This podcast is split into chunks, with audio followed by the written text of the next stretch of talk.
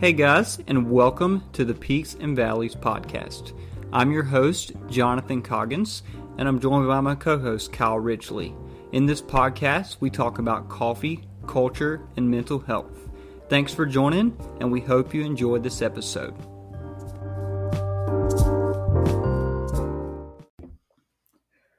What is up, guys, and welcome to another episode of the Peaks and Valleys podcast. On this podcast, we talk about coffee, culture, and mental health. I'm your host, Jonathan Coggins, and I'm joined by my co host, the one and only Kyle Ridgely. What's up? Today on the podcast, we have um, a special guest, a very dear friend of ours from college, um, Jessica Harris. Um, she is now um, social worker um, working towards um, her licensure as mental health professional. Correct, Jessica? Yeah, yeah. So I have a, a master's degree in social work, and I am right now considered a registered clinical social worker intern, working to become a licensed clinical social worker. So all of those wonderful, crazy words. Titles. Yeah, yeah. We're glad to have you on here, Jessica, and just have this conversation. Specifically, um, what we're talking about today is um, trauma and how that that works, how it affects us, how to walk with somebody um, that has experienced trauma, um, and is just kind of the signs to look for of trauma being played out in somebody's life. Um, Jessica, I'll get a, give it over to you to just share a little bit about who you are, um, a little bit about your story, how you got into doing what you do, um, and, and, just whatever you know you want to share with our listeners. Absolutely. So, yeah, I'm totally thrilled to be able to be a part of this and to be able to have this platform to talk about trauma and that is one of our like hot button topics right now in the mental health world is talking about trauma and things like trauma informed care and you know how trauma affects us and the different types. And you know if you search it on google there's so many different things that'll come up. Um, but you know right now i work with um, at-risk youth and also as a side job, I work with veterans as well.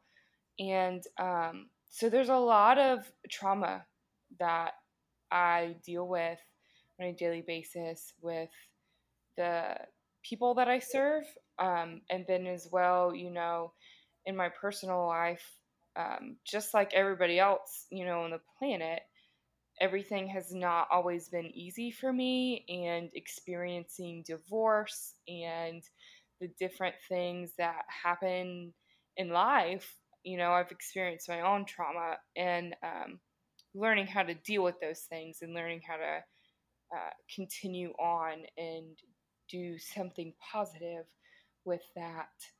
So those are I think that is one of the main reasons why I turned to social work to do something positive with the negativity uh, that was placed in front of me um, so that I have a little bit of background knowledge on how some people, some clients, you know, would be feeling. Um, and so there's an identifying, you know, factor that I have there. Yeah, yeah, it's kind of like um, just beauty from ashes, like taking a you know bad situation and you know growing and learning and, and using that for you know a, a positive impact in the world, shifting culture around trauma and social work and mental health, working with um, the youth that you work with, um, just using your story of pain um, to impact others for good. Like that, that's a beautiful thing to me. Um, and I, am really glad we're having this conversation um, because one thing that I've I've noticed this year, um, and I, am still learning. You know, I, I, think we're all on a, a, a journey of understanding things deeper.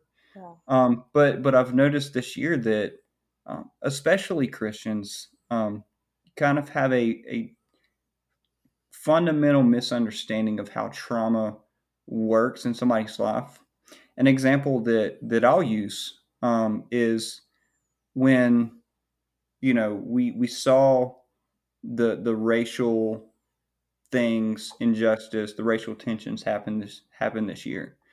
You know, from Ahmaud Arbery um, to George Floyd, uh, Breonna Taylor, and then the black community. Um, there, there was rioting, there was um, looting, there was anger, there was frustration, and then so many people, you know, looked at that and said, evil or um, Marxist or all these kind of caricatures that we've created Yeah. and and misunderstanding that no nobody wants a city burned down. Right. Um, nobody wants rioting and businesses to be broken into. Nobody wants that. But I think there's a level of empathy that needs to come in um, to realize that that's that's compounded trauma when you see when somebody in the black community sees a George Floyd happen right. you know um and so understanding where that may be a bad manifestation of the trauma but having empathy and saying okay there there is some collective trauma through history of injustice in america Absolutely. And you know I'm I'm really glad that you brought that up because that's um, one of so there's like there's all kinds of different types of trauma, but there's like five um, top types of trauma that are labeled and have different um, different meanings behind them. And what you're talking about with the Black community um, is what we call historical trauma or generational trauma you know, in the the traumatic events that we know in our country, especially that Black Americans um, have gone through such egregious abuse and trauma for years and years and years, and you know. When people, um, you know, are finally standing up and saying we've had enough, and we are not going to allow this to happen anymore. While I may be able to say where I sit right now, you know, that's not how I would respond. I am not, I can't be 100% mad that Black Americans responded that way because they're angry and they're upset and they've had enough. And they're, you know, trying to stand up um, against this generational trauma and trying to make the world and especially our country a better place for other black americans. Yeah, yeah, Mhm. and I and I also like one one other thought that I had about that, um, and specifically, you know, talking about you know Christians, like, um, we are not completely spiritual beings. Like God, we are we are human beings. We are there are complexities, like in our bodies and our minds, and so you know we I, I think we tend to lean towards this over spiritualization of things and you know just everybody gets saved and you know just you know pray it away yeah um but this this also this misunderstanding of so god has created us as complex beings. And so the way that he has created us i believe he cares for us holistically also in those ways. Like understanding that we do have trauma that we go through right. um, that we can address that we do have depression that we go through. You know like just understanding that we're more than just simply spiritual beings that you know prayer and just having enough faith is always the answer. Um, realizing that we have complex trauma in our lives, realizing that we have depression and these the, the way that God has created us is complex human beings, you know, the way our body works and the way that we react to life, like um instead of ignoring them, like addressing them, you know. Um so yeah. No, and I think, you know, um trauma is not a new thing. You know, it's not brand new for people to experience traumatic events.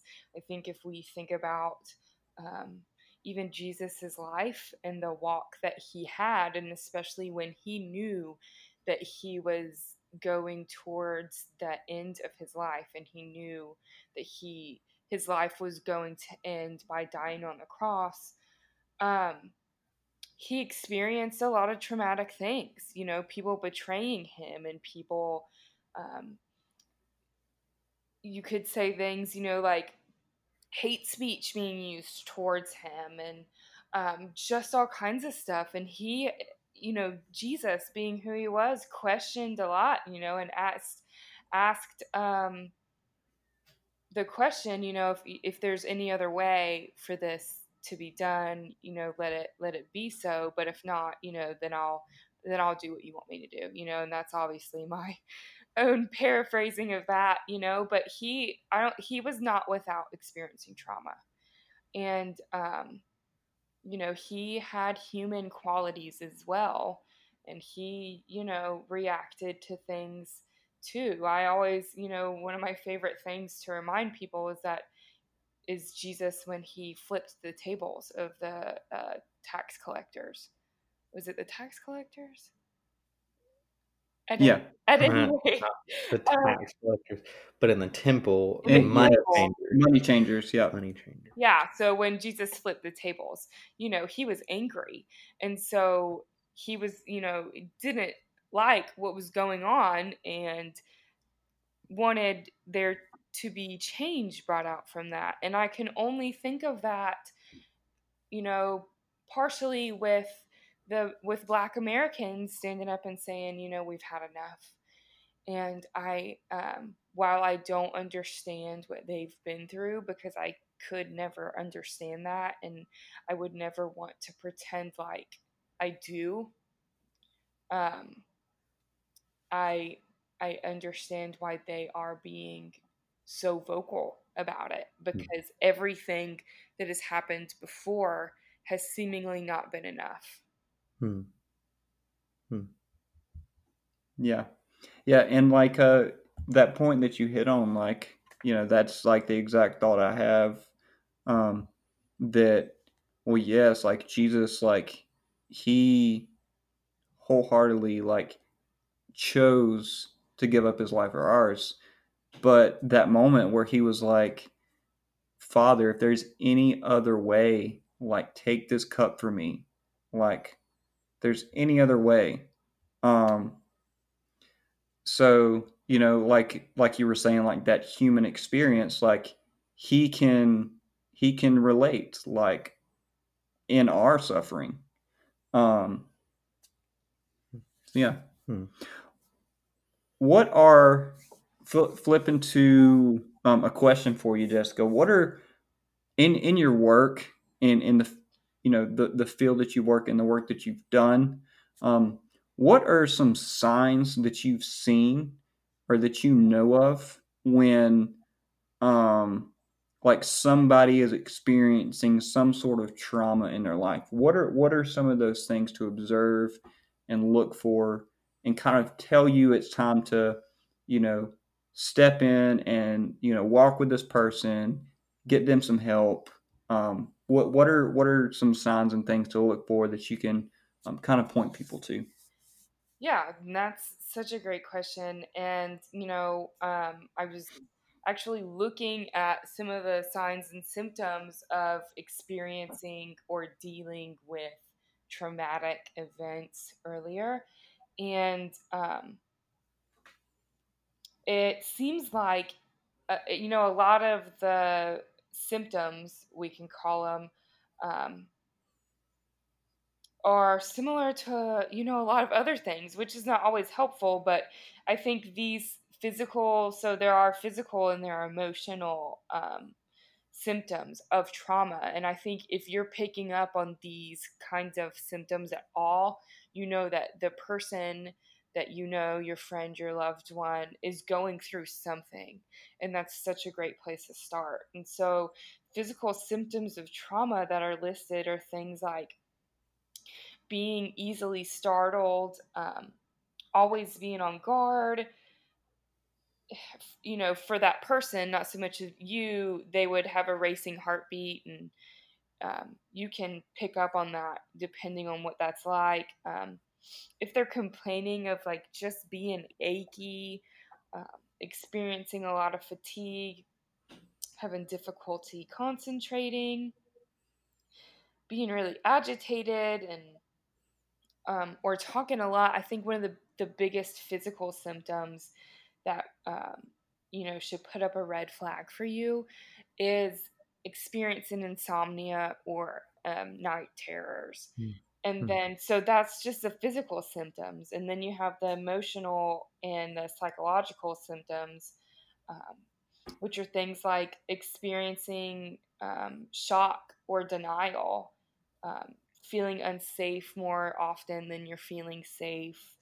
Um, again, with the irrit- irritability and anger, um, mood swings, having lots of uh, issues with guilt or feelings of shame, um, having depression or, you know, being vocal about feelings of hopelessness or helplessness.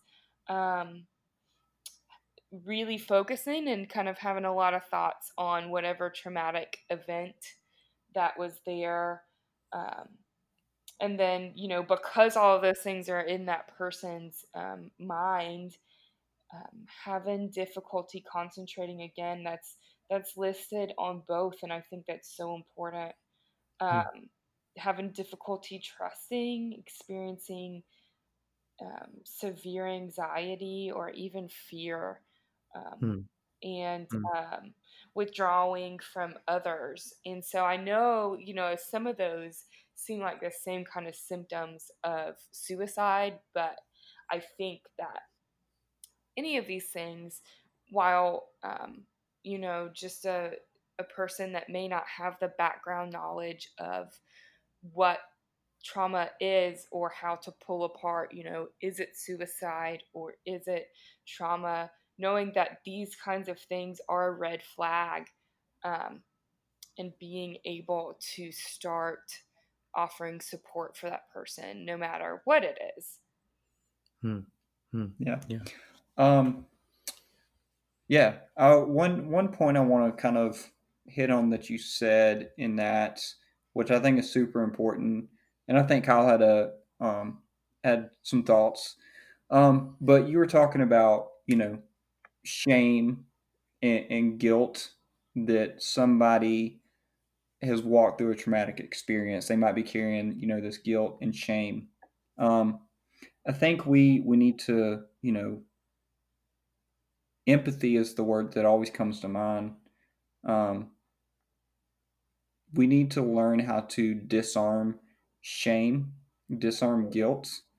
Um, an, an example that that I can think of um, is like whenever you hear some instance of um, sexual abuse from a man in power, and then you know the victims come out, and then you know you hear some victim blaming, and um, you know there, there's just like you know shame and, and guilt around it, and I think we need to learn how to disarm shame and disarm guilt and see that person as a person um, and not the experience that they've walked through Absolutely. you know hmm. um, yeah. Hmm.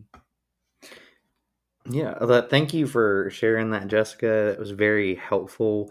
Um, very it gives a lot of insight to what we're talking about on this particular podcast. Um, i want to i want to kind of elaborate more on uh, the idea of we've already talked about what you know, kind of what are the, some of the symptoms or the main symptoms of uh, post traumatic stress or, or uh, trauma related stress. Um, could you tell us a little bit more about what happens in the brain level when you are uh, faced with a what we would call a traumatic experience? What what typically happens in the brain for those kind of things to, to go off and, and, and what have you? Yeah, so I think, you know, I was looking earlier and I went to, um, I just searched, was looking for a comprehensive um, definition of um, what trauma is. Mm-hmm. And hmm. I didn't want this giant definition of of trauma and all kinds of crazy words. Um, and so I found this definition um, from the Oxford Dictionary um, that stated that trauma is a deeply distressing or disturbing experience. Hmm. Um, hmm. and those words, you know, like distressing and disturbing are um, heavy words by themselves. Um, hmm. But then we have so trauma, you know, is is when stress becomes too intense and um, has physical and emotional responses, just like you know I listed. Um, and those responses, when when those when that stress response becomes too much, um, what it does is it oftentimes triggers um, one of three things. It's going to trigger um, your fight, flight, or freeze response. Mm. and the, the, that response, the fight, flight, or freeze, um, is what can lead to post traumatic stress disorder. And that is our biggest, you know, um, diagnosis of uh, trauma, a trauma event. PTSD is is the largest and most well known um, diagnosis that comes out of trauma. And so um, the DSM 5, which is the giant textbook that counselors and, and mental health um, professionals use to diagnose um, their clients. Um, they the DSM five defines PTSD um, as the exposure to actual or threatened death, hmm. serious injury, or sexual violence, and it gives hmm. us some um, like specifiers, it says either by directly experiencing a traumatic event, witnessing the event in person, so witnessing that event happen to somebody else, um, learning that the event happened to a close family member or friend, um, and then experiencing repeated or extreme exposure um, to a trauma. And so mm. they give us an example for that one. That one's like, you know, first response, first responders um, collecting human remains. And so, mm. um, you know, having to see something horrific um, over and over and over again. Mm. and so that um, is the comprehensive definition that you know our um, big manual of everything gives to us. Um, you know, and there's so much more involved in it, and I'm not going to bore everybody with the specifics of it. If you're that interested, I'm sure you can find an excerpt about um, from the DSM 5 uh, regarding PTSD and all of the specifics about it.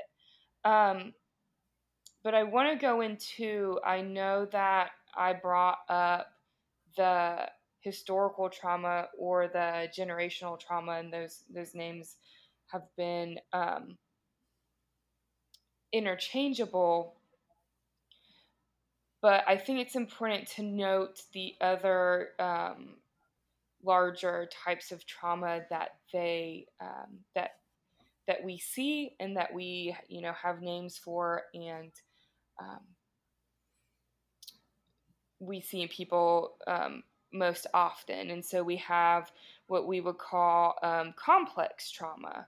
Hmm. So that's the is defined as the exposure to multiple uh, simultaneous or prolonged traumatic stress. And so an example for that would be repeated abuse or something like multiple deployments to a dangerous war zone. And so that I feel like for a really long time was the only definition of PTSD or trauma that we honored um, because PTSD for so long was what we diagnosed veterans or um, service members with. And while that's so true that they experience those things and they experience tra- uh, complex trauma, um, you know, that's not the only one. So we've got hmm. complex trauma, we've got the generational trauma that we already talked about, um, secondary trauma, or also known as vicarious trauma. Um, so that's when a person experiences trauma related symptoms in response to helping others who have experienced traumatic events. And so that can often show itself um, and people who are in helping professions. Um, and I know you guys did some did a podcast with, about self care, and so that's when that comes into play too. You know, working as a self working in the helping profession. Have to make sure that I am taking care of myself so I don't experience secondary trauma. Mm. Um, and then we have um, racial or ethnic trauma. And so those are the um, racial or ethnic trauma is uh, race or ethnicity related experiences that involve discrimination or prejudice or racism.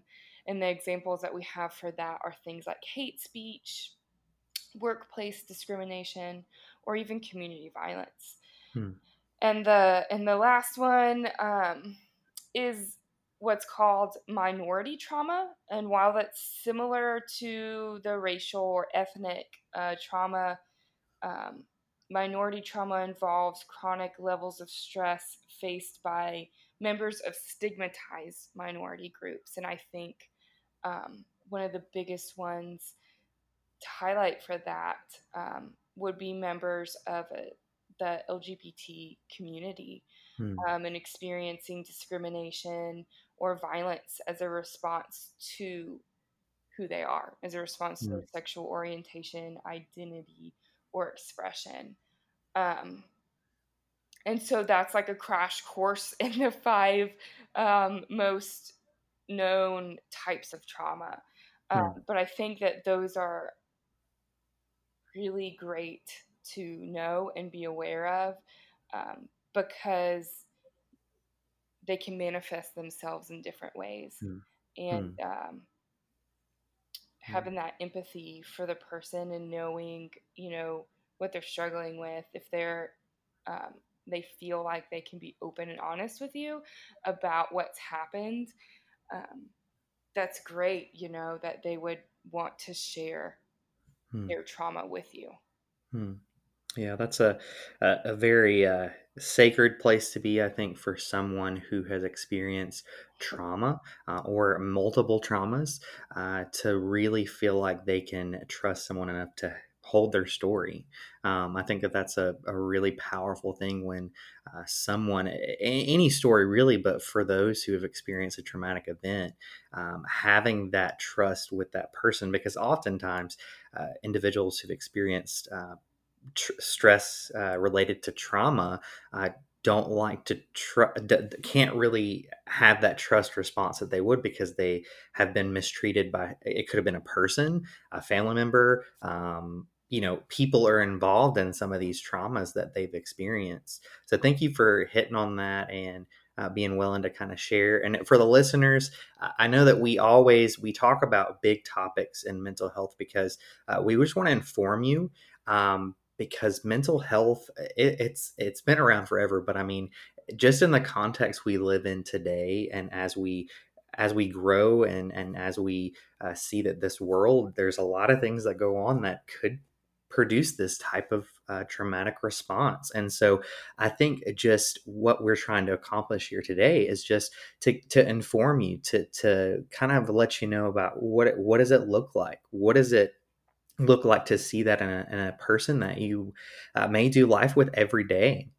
Maybe a family member maybe a close friend or a colleague that you may work with that may be experiencing uh, some of these these signs and and knowing uh, just just being there for them. I think the most important thing to remember and we'll get into more because uh, i want to hint on uh, really on this this podcast more about what are practical ways uh, as a layperson as a person who is not a mental health professional uh, we talk a lot about equipping those who are not in the mental health field to walk alongside people who are hurting um, and and really creating this this team care system around this person um, that that's really needed. And so i think one thing that is very important to remember when you're uh, walking alongside someone who has experienced a traumatic event uh, or experiencing post traumatic uh, stress uh, type of symptoms is that the, the, the safety is a big thing. Uh, we want to make sure they feel safe. Um, and, and, that's a complex issue to talk about because uh, a lot of times they're in and out of, of, kind of spaces. They may be uh, even talking to you and sharing their story. They may be reliving that experience mm-hmm. and they don't feel safe because they feel like they're constantly in this in this world of of hypervigilance. That's a, another kind of symptom that you would and i think maybe jessica hinted at a little bit but just always looking over your shoulder looking out for danger uh, where there may not be any. Um, so hypervigilance is always uh, what's at the forefront of, of individuals minds who've experienced a type of traumatic event. So helping them feel safe. So um, maybe maybe they have a close friend that maybe that that would be better if if that friend went along with them to uh, a counseling appointment. Uh, maybe they would feel safer with somebody they trust, like a mother or a father, or maybe a dog. I know that uh, therapy animals are great additions uh, for uh, mental health professionals. Maybe they need their dog present.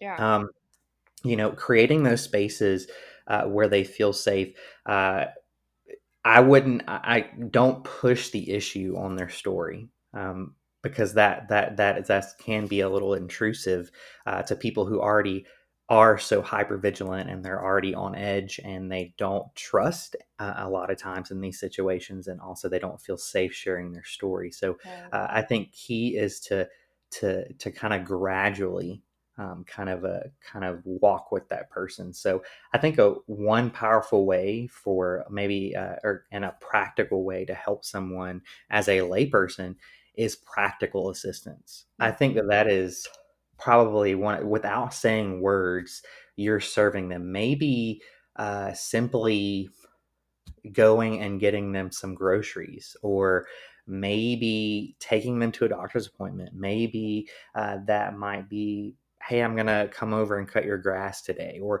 or whatever that may be but i think practical assistance is very powerful. Um, i also think that uh, presence is very important. Just being with someone um, just that that whole uh, ministry of presence if you will um, with a person who's struggling with with a number of many things, but especially with trauma, just this that presence with that person is so powerful. Just being there for them in those moments. Uh, so, Jessica, w- with saying that, do you uh, what would you say are some other practical ways to assist someone as a layperson, as someone who is just doing everyday life with their neighbor who may be experiencing these types of things?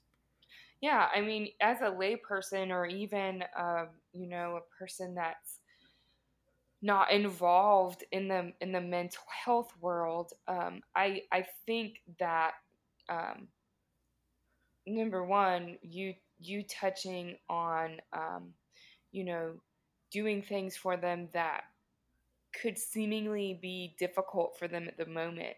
Mm-hmm. You know, like getting them some groceries or bringing them a meal or mowing their lawn um, or you know usually seemingly easy tasks when we're whole and we're Mhm. in a good space mentally, um, but may just seem too big for them, Mhm. um, would be such a great gift to provide to them and would communicate to them um, that you are there and that you are in their corner and you're on their team and you're you know will will do anything in your power to help them but i also think even not if if you have no training at all in mental health and you don't you know have a bunch of knowledge. You don't have to have a bunch of knowledge to be there for somebody.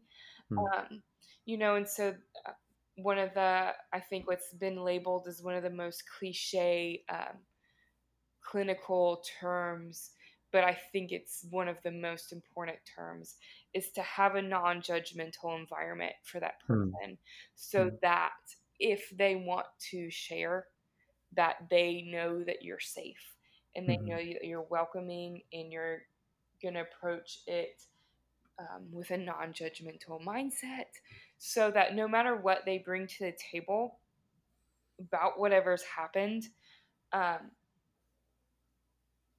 that they'll they'll be uh, they will be able to you know be open and share with you about it. And i think uh, i read some years ago and i think it um, just stems from a training that i took um, that was specific to um, trauma informed care.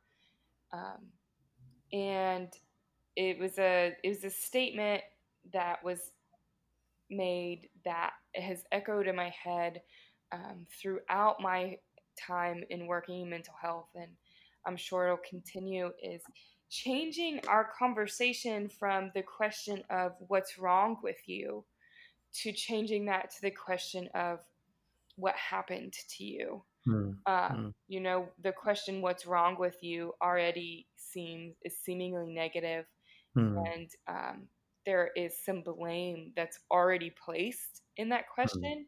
And asking what happened to you is that non-judgmental environment and opens that up.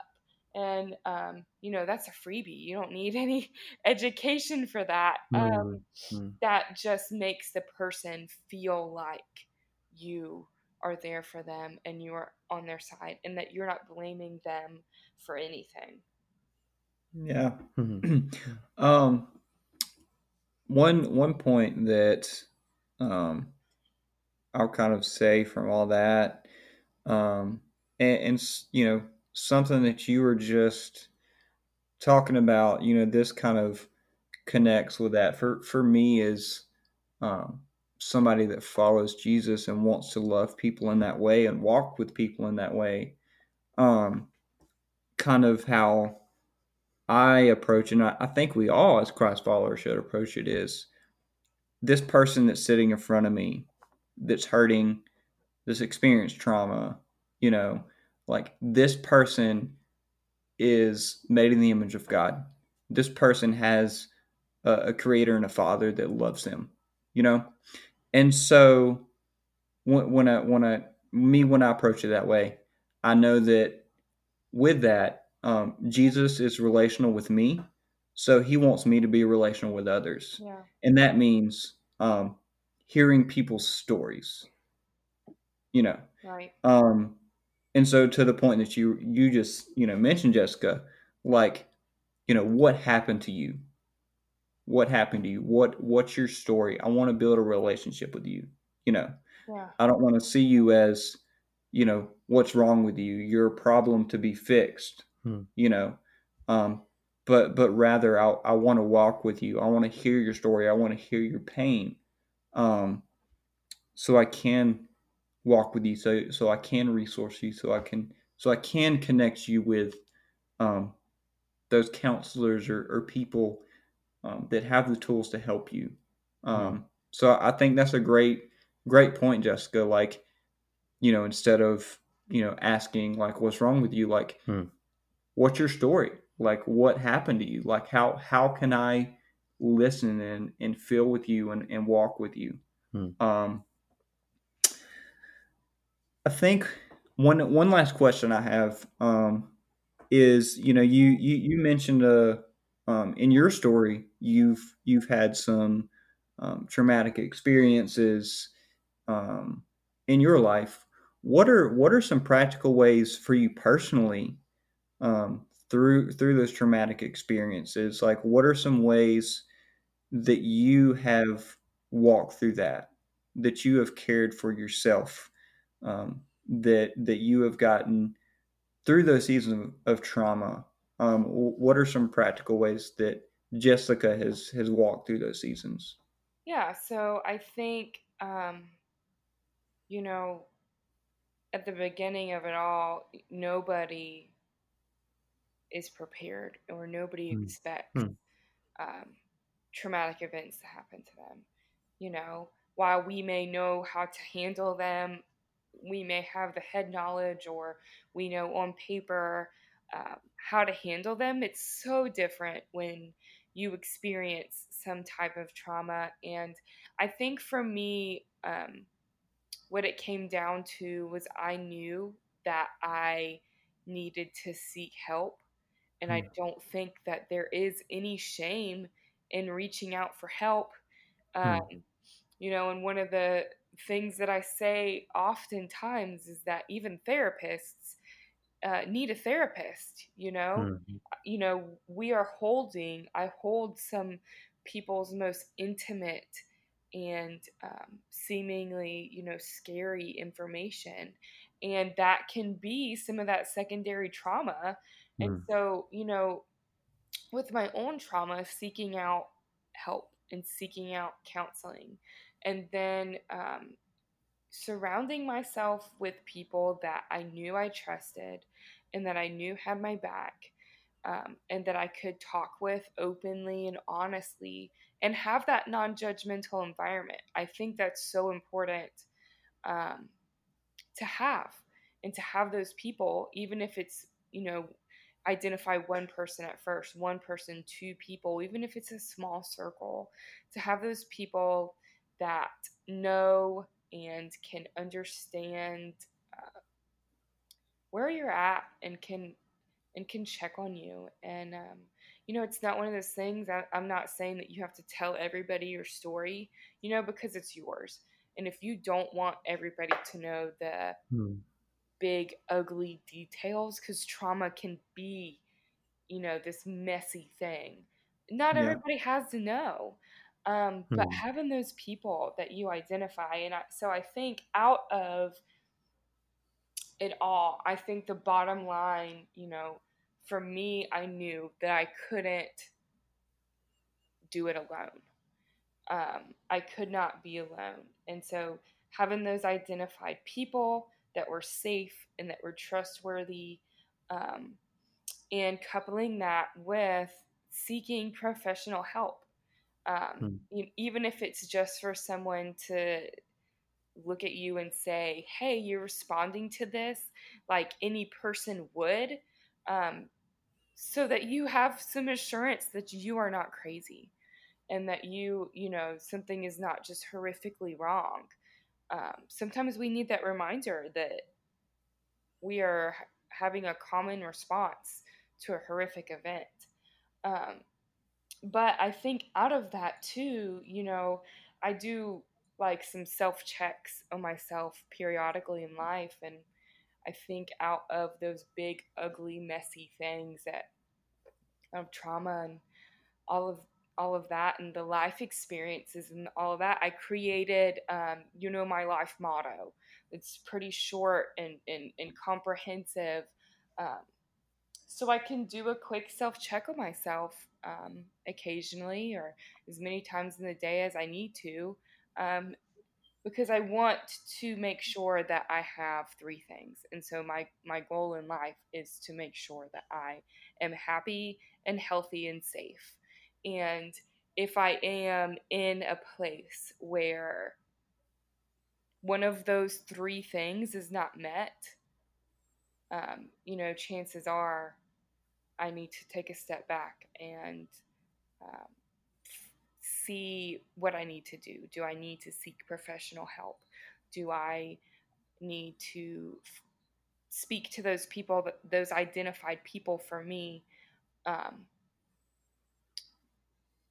and be open and just get some feedback from them, you know. Um, I think that's important. Um, really, really focusing on um, not not being alone. You know, you are not an island. You are not to walk through trauma by yourself. Um, and we were not created to be alone. You know, we were not created to do life alone. Um, and so I think that while we may feel like we want to isolate and we may feel like, um, you know, that would make it better, um, it actually does the opposite and it makes it worse. And so, mm-hmm. even if we have to force ourselves out there um, to speak to our people, um, I think that that's the biggest thing.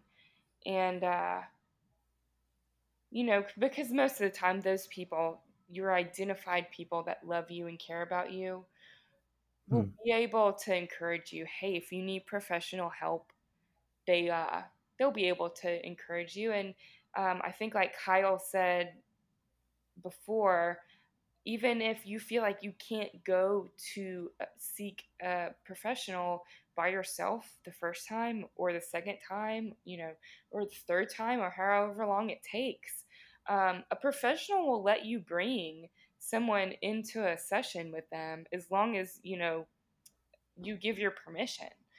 Um, and so I think I think those things are most important. You're not alone. Don't mm. try to do it alone. Um, and ta- have that identified person or people that you know you can turn to um, mm. to to help you out. Mm-hmm. Yeah. I think we we we try we strive to uh, any any podcast that we do we always strive to mention that uh, the doing life alone is deadly and um, having that group of people around you uh, you know life is hard it's sticky it's messy um, having those people around you is so important and if you are someone who's dealing with uh, depression or trauma or whatever it may be struggling with something that's heavy in your life and I can speak on my own behalf and where I was in my darkest days. I didn't want to be around people.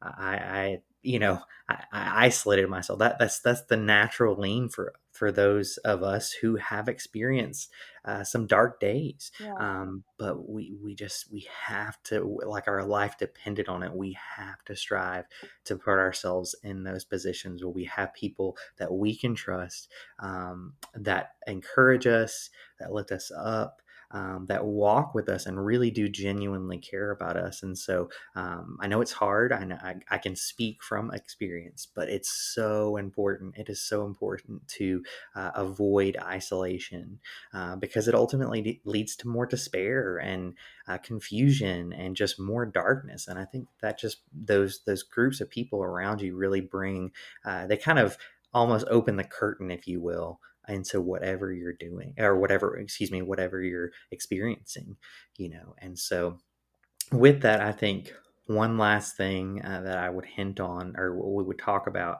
is for you jessica asking um, the question um, what are some resources that you as a mental health professional uh, could provide to our listeners that may be helpful if they wanted to learn more um, about uh, this particular topic, um, maybe want to be more informed and uh, be able to help others. What would you suggest for that?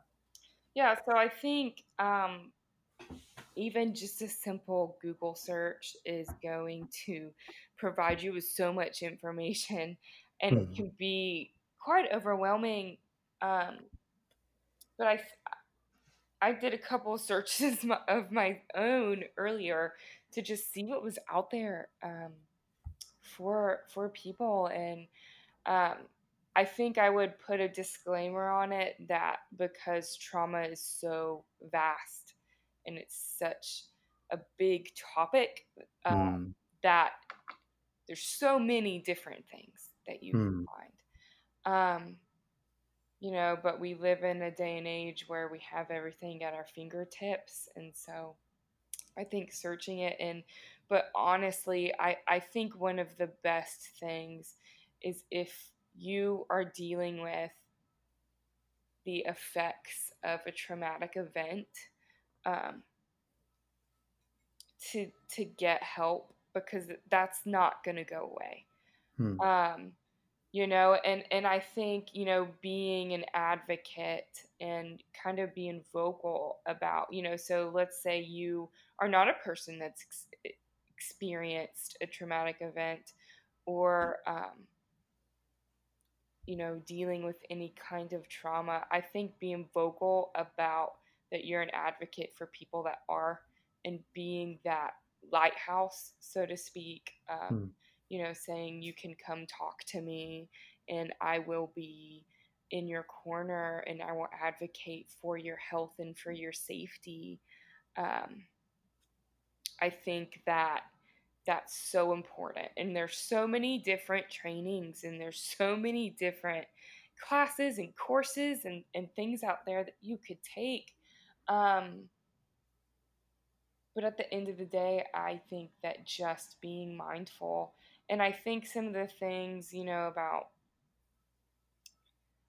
having just some basic knowledge about mental health um, is really good to start with. And then, of course, there's all kinds of stuff that you can get involved in, like taking a, the uh, first aid, the mental health first aid courses, and um, those types of things that um, I think it's Mental Health USA that does two different kinds of courses that I've taken before, and it's uh, mental health first aid, and they have a youth mental health and first aid. And um, while it seemingly doesn't sound like much different on the surface than just your regular run of the mill first aid, what it does, um, you know, mental health first aid course focuses more on adults and then the youth mental health first aid course focuses more on adolescents or children.